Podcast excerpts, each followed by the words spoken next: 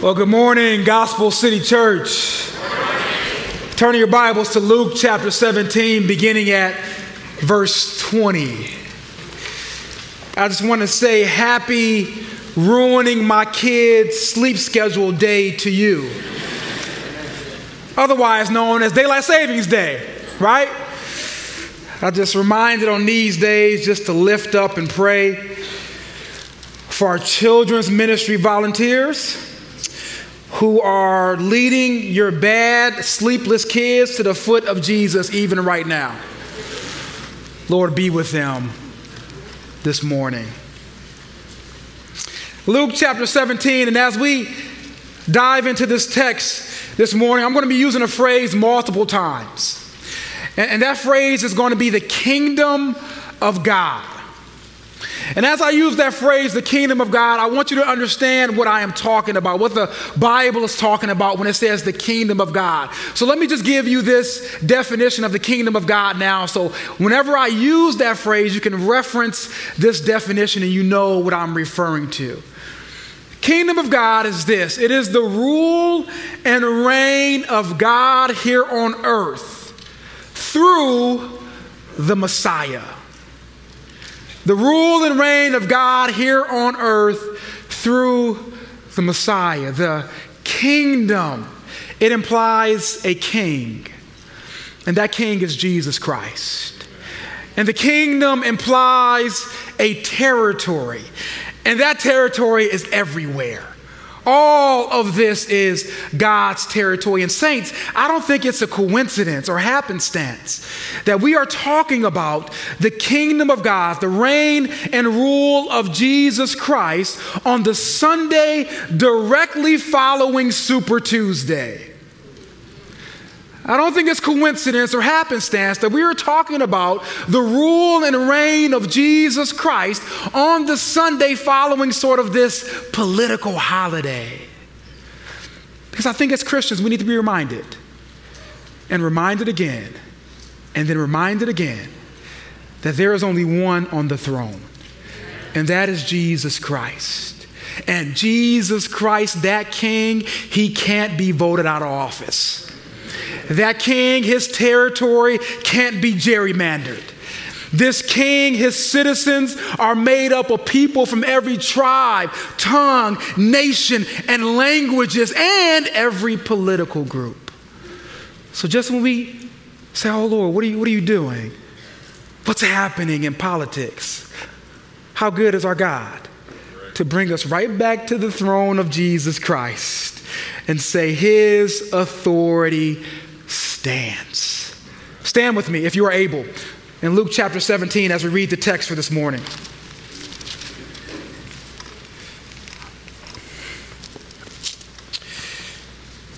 Hear the word of the Lord. Being asked by the Pharisees when the kingdom of God would come, he answered them The kingdom of God is not coming with signs to be observed, nor will they say, Look, here it is or there. For behold, the kingdom of God is in the midst of you. Said to his disciples, The days are coming when you will desire to see one of the days of the Son of Man, and you will not see it. And they will say to you, Look there, or look here. Do not go after them. For as lightning flashes and lights up the sky one side to the other, so will the Son of Man be in his day. But first, he must suffer many things and be rejected by this generation. Just as it was in the days of Noah, so will be in the days of the Son of Man. They were eating and drinking, marrying, and being given in marriage until the days when Noah entered the ark. And the flood came and destroyed them all. Likewise, just as it was in the days of Lot. They were eating, drinking, buying, selling, planting, and building. But on the day when Lot went out from Sodom, fire and sulfur rained from heaven and destroyed them all. So it will be on that day when the Son of Man is revealed. On that day, let no one who is on the housetop with his goods in his house not come down to take them away. And likewise, let the one who is in the field not turn back. Remember Lot's wife. Whoever seeks to preserve his life will lose it. Whoever loses his life will keep it. I tell you, in that night there will be two in a bed, one will be taken, the other left. There will be two women grinding together, one will be taken and the other left. And they said to him, Where, Lord? He said to them, Where the corpse is. There the vultures will gather. Reading of God's word, you may be seated. As we talk about the kingdom of God this morning, I'm going to be talking about it in a few different ways. I'm going to be discussing the kingdom of God. I'm going to say the, the who of the kingdom of God, the what, where, when, and how of the kingdom of God. The who, what, when, where, and how of the kingdom of God. As we look at Christ ruling and reigning, we're going to say who, who, and what, and when, and where, and why is the kingdom of God in such a fashion. First, we have to go to the who of the kingdom of God because the who of the kingdom grants us entrance into the kingdom of God, and that is Jesus Christ Himself. Notice, if you will, in Luke chapter 17, verse 20. It's a, it's a natural transition from verse 19. And what we have in verse 19 and previously is that you have Jesus healing this man of leprosy. Not only healing him, but saving his very soul. And then the Pharisees witnessing this, they still have the audacity to say, Jesus, when is the kingdom of God coming? They see Christ reign and rule not only over this man's physical body, but also over his soul. They see it and they still say, when, when, when is the kingdom of God coming? It's like someone who's had a bad day and they're a little anxious, a little wound up, and then you see them take lavender essential oil and, and rub it on their temples and and you see them start to relax and calm down. And then you say to them, You know what? I had a bad day. Do you know of anything that can help me relax? And they're like, Well, you just, you just saw me put lavender essential oil on. You saw me do it. You saw the effects, right? Such is the case with the Pharisees. They see Jesus. They see him heal. They see him save. And yet, in the midst of all this, it is not enough to convince them. They see all the works of Christ, and it's not enough to convince them that Jesus Christ is who he said he is. He is the Messiah, he is the Savior, he is God. They still remain unconvinced. Can I talk to for a moment the, the folks in the room who who may not be Christians. Can I talk to you all for, for just a moment? First of all, I just want to say you're, you're welcomed here. I just want to say we, we love having you here. But let me ask you a question What will it take for Christ to convince you that He is who He says He is? Maybe you know of a friend or a family member who put their hope and faith in Jesus Christ, and as a result, everything changed in their life. But still, that's not enough to convince you. Maybe you were driving past and you saw the church, and something inside of you said, I need to go to church today. Maybe that's why you're here this morning. Maybe your life has taken a turn for the worse everything is going wrong in your life, and out of desperation, you feel that the church is your last hope. If you're in one of those categories, let me tell you why we do what we do here. Let me explain to you why we, we worship the Lord why we raise our hands in praise, why we sometimes cry and shout for joy and worship Jesus Christ. The reason why we do all of those things is because we believe that Jesus Christ is here. That Christ is in our midst. And if Christ is in our midst, the kingdom is here.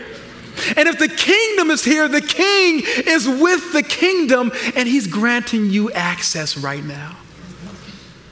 We believe that those who put their faith and trust in Jesus Christ are, are saved from all of their sins. We don't believe that Jesus Christ saves perfect people. On the contrary, the reason why Christ had to go to the cross of Calvary, the reason why he had to die, is because we're the very opposite of perfect people. Christ saves sinners. That's why we do what we do. So if you're looking for another sign or another evidence, let this be your sign this morning that Christ is speaking to you. And he's saying he loves sinners. He loves broken people. He loves people who have piled up a sort of a ledger of unrighteous deeds. He loves those people. Because as Christ, as we go on in Luke chapter 17, He's saying to you, he's saying to us, he's saying to the Pharisees, he's saying to the disciples, all of Luke chapter 17 is screaming out to us, you don't have as much time as you think you have. When Christ comes back, it will sort of be the harmony of all those people. I wish we had more time, but brothers and sisters and friends, it will be too late then. The king is here now, and he's granting access now. Would you put your faith and hope and trust in him? That is the who of the kingdom. So we continue on in Luke chapter 17, we'll understand the when of the kingdom. The when of the kingdom sort of gives us hope. If I can, if I can add a phrase to your Christian vocabulary, let me add this phrase, and I want you to use this phrase with me, with those around you, middle of the week, Sunday morning, Saturday night. I want you to use this phrase, and this phrase is, is this already, but not yet. I want you to use that phrase. And that's not like a pastor speak, that's not like a theological phrase. I think that phrase, the already but not yet, gives hope and perseverance into this tension that we live with on a regular basis. You know that tension, you feel it. The tension of, I'm, I'm free from my sin. Sin has no dominion over me, but yet I still struggle with my sin every day. I still fall into temptation. I still say yes to those things that I should be saying no to, and the reverse. The already but not yet sort of speaks into those moments. Already but not yet sort of speaks into the tension of Christ. He's reigning and ruling right now. Christ is on the throne right now, but as we stand back and as we gaze at society, as we gaze at our own hearts, as we gaze at our homes, we see there's still so much brokenness. Christ, if you're on the throne and you're holy, why is there so much brokenness? The already but not yet sort of speaks into those moments. Let me give a definition of already but not yet. It's this even though something has already taken place. The fullness or the culmination of it has been promised by God and will take place at some time in the future.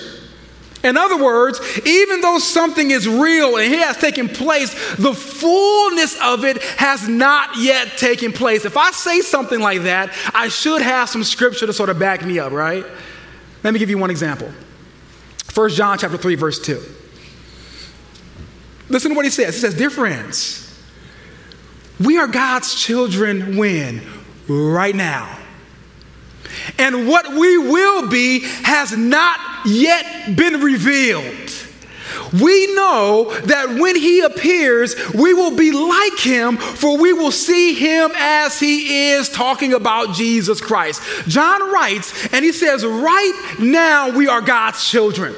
For those who put their faith and hope in Jesus Christ, there is nothing left for you to do to be a child of God. You are loved by Him, you are beloved by Him, you are in His family. But John says there's coming a time when you won't even recognize yourself because you will look just like Jesus Christ.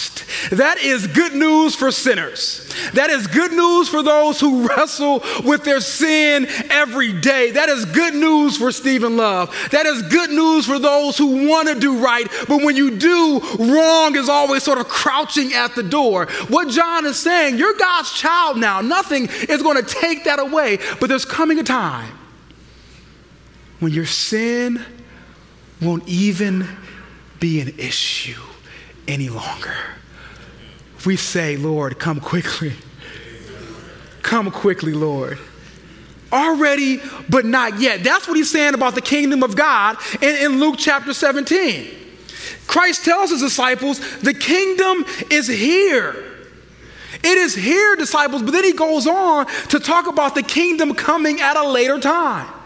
Right? It's in your midst, but there's coming a time when the Son of Man, as Luke 17 says, is going to be revealed. It's the already, but not yet. Christ is on the throne, but the fullness of it has yet to be revealed. The, the, the way in which the whole world will bow the knee to Christ and every tongue confess that He is Lord to the glory of God the Father, that has yet to come. And so we dwell in this tension of the already but not yet. Lord, you reign, you rule, you have authority. But Lord, why is there so much sin? Lord, if you reign, why does abortion still take place? Lord, if, you reign, why does racism still take place?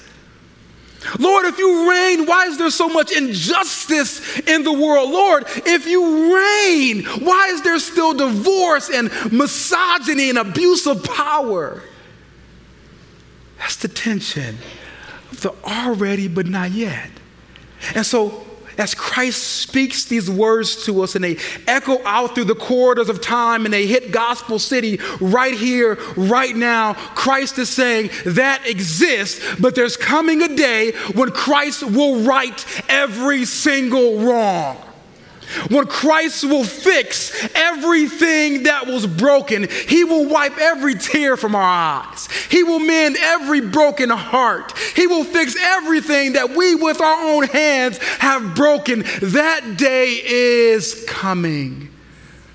And it's a promise that Christ is going to do it. Already, but not yet. Use that phrase, dwell in that phrase. Let that phrase comfort you on those days when you feel that tension. Christ's kingdom is here, but its fullness is coming, and it's coming soon. The what of the kingdom? The what of the kingdom gives us endurance. And if you notice there, the what of the kingdom is suffering. You're like, Stephen, how in the world does suffering give us endurance? Because the what of the kingdom is not necessarily us suffering, it is Christ suffering. Notice what he says in verse 25. But first, but first, he must suffer many things and be rejected by this generation. First, now, if you ever had an English teacher or English professor and you put the word first but didn't put the word second, you probably got an F on that paper. If you ever send me an email and you put A, but then there's no B, I'm gonna write back and be like, hey, bro, the email's incomplete. Can you give me a B, please? If there's a first, there has to be a second. And notice what Christ says comes first. First comes suffering by many things and be rejected by this generation. Christ is the consummate English speaker, or Greek speaker, or Hebrew speaker, or whatever language he is, he's consummate. If this is first, there's got to be a second. Christ is going to suffer, but suffering is not the end of the story. Christ is going to die, but the grave is going to be empty. Christ is going to be crucified, and, and Satan is all his demons think they won, but then bodies start getting up from the grave, and people start getting saved, and people start having victory over sin. Suffering first, and then glory. The cross, and then the crown. Crucifixion, and then salvation. Death, and then life. The what of the kingdom is the suffering of Jesus Christ. It is Him enduring what you and I could not endure. He will endure that on our behalf. So when you and I suffer, saints, let us not begin to think that suffering is somehow peripheral to the Christian life. Suffering is the foundation of the Christian life. Suffering is not peripheral, it is the path to glory. Suffering is not on the outside, but when we suffer, the Bible says we, we come out as gold, even pure gold. So when we suffer, let's not begin to cry out, Lord, why, why me? Why me, Lord? Why have you brought this suffering my way? Why me, Lord? We should cry out, Why you, Lord? Why did you suffer in my place? Why did you go to the cross instead of me? Why did you die instead of me? Why you, Lord? And then, if the Lord so chooses to bring us through this suffering here on this earth, we understand that suffering doesn't have the final word. Victory does. Look to the empty tomb, and you will see that suffering is a servant of Jesus Christ suffering always serves him. And so when we see this text and Christ must suffer first, we're like, Lord, you, you would allow me to, to follow in your footsteps and, and suffer like you do because I know at the end of suffering, you, you promise that victory will be had. The what of the kingdom is suffering. The where of the kingdom, it, it gives us relevance because the where of the kingdom is here on earth.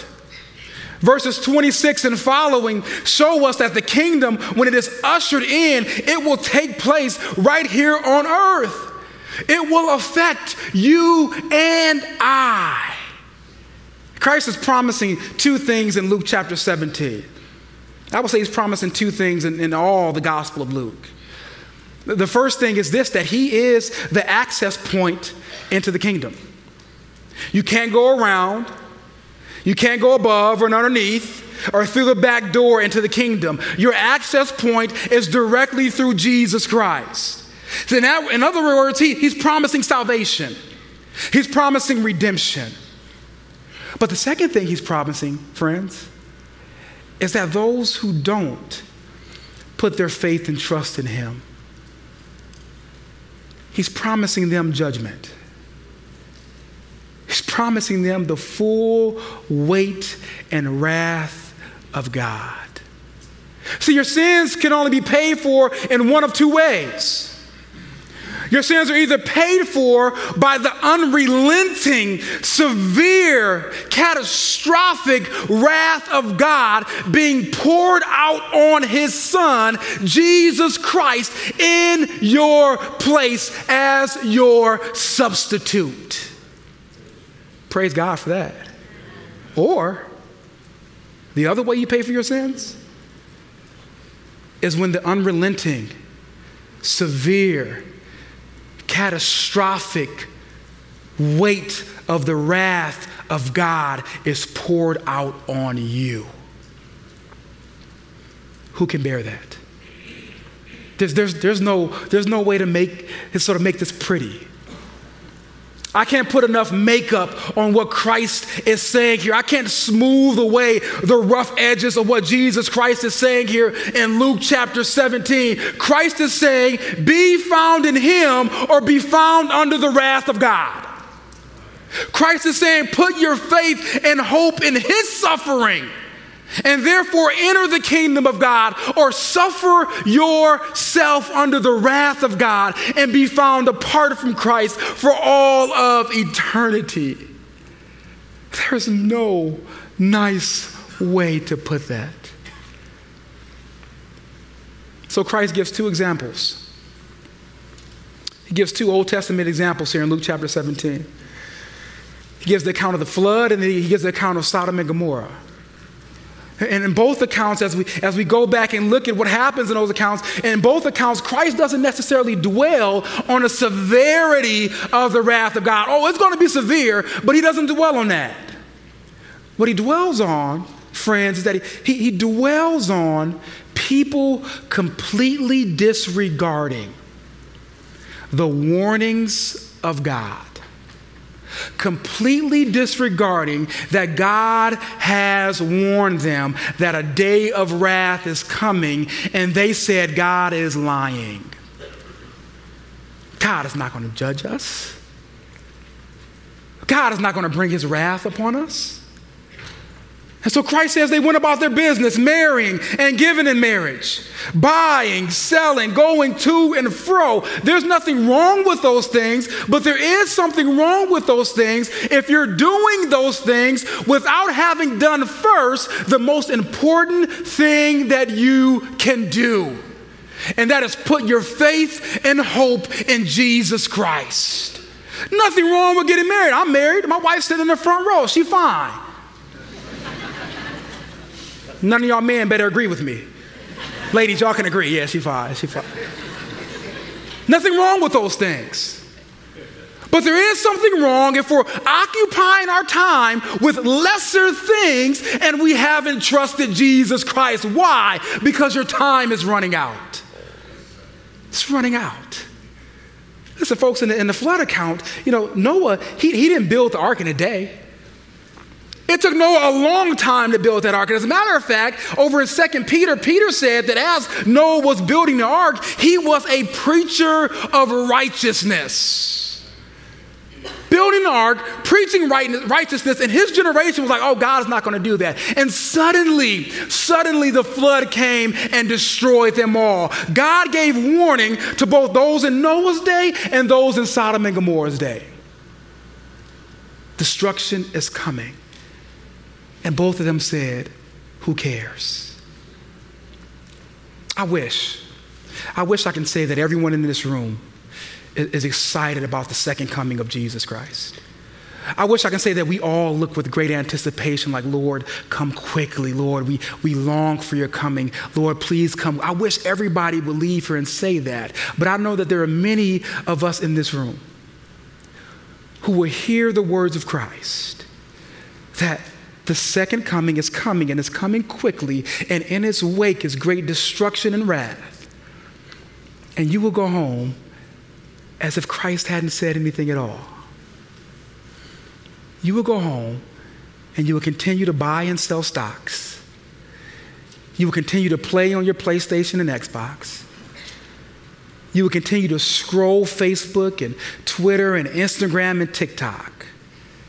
Only reason I know about TikTok is I got young, I got young nieces and nephews. Otherwise, I didn't know. As if it means nothing at all. Nothing wrong with those things. But there is something wrong with those things if you're doing those things and you haven't done the most important thing. Placing your faith in Jesus Christ because He is coming back. And if you haven't done it, when He comes back, it will be too late. You're found outside of Jesus Christ when he comes in his full wrath and judgment, it will be too late, friends. You're like, man, Stephen, we get a fire and brimstone message on daylight savings day? Yes. I'm just going to put it all in one day. That way you get it out the way. We lost sleep because we set our clocks ahead. Now we're going to lose sleep because we think Christ is going to judge us. That's, that's missing the point. When Christ gives warnings in Scripture, when Christ takes the time to warn you, he does not want to destroy you, he wants to save you. This is why he gives those warnings. So we can't look at the flood account and Sodom and Gomorrah like, oh man, Christ is so judgmental. He just wants to destroy you. No, if you hear the warnings of Christ, he's saying, heed them. If you hear the warnings of Christ, it is a grace of Christ in your life. He is trying to save you, not destroy you. But if you don't, if you don't get access to the king, the promise is he will destroy you. You won't be able to bear it. Let's end on a good note. The why. The why of the kingdom gives us victory. That's salvation and glory. The why of all of this, the, the why of why Christ is doing all this, why he's teaching his disciples and, and educating the Pharisees, why he's doing this, why Christ's life, death, and resurrection, all of the why, folks, is so that we may be saved. All of this is so we can say, hey, Christ is offering you salvation. Believe in him. Think about the providence and sovereignty of God that would bring you here to this moment, and you hear Christ saying to you, If you just believe in me, I'll save you. If you just trust me, I'll save you. That is the why of all of this, that salvation is within your reach. He gives one more sort of reminder.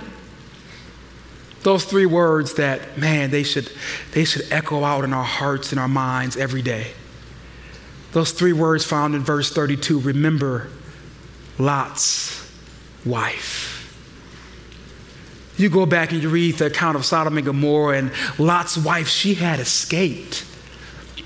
She made it out the wrath of God, but yet her heart and her mind was stuck back in that place. It was stuck back in the place that God despised, and so she looked back. Imagine the sadness. God has freed you, but yet your, your heart and your mind is stuck in that place that brought you so much bondage. It's tragic. This is what preacher C.H. Spurgeon says. If our hearts are glued to this world, we shall not be able to separate them in time when God destroys the world, and we shall perish with the world. It's like, man, I thought this was, you're to end on a good note. This is a good note. This is a good note. Because as Christ goes on to say, he says, He who preserves his life will ultimately lose it. But he who loses his life, that person will be saved.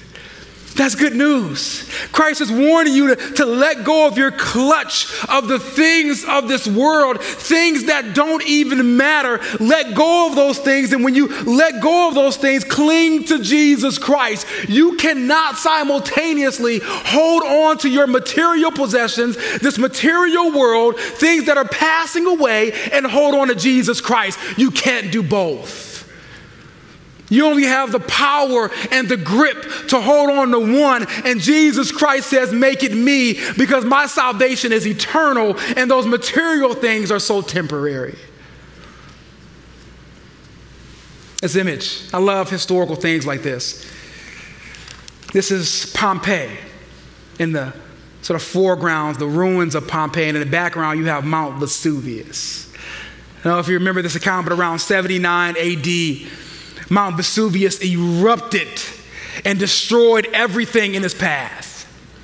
But the interesting thing about this volcano, when it erupted and killed everyone in its path, is that the ash from the volcano actually preserved the bodies as they were.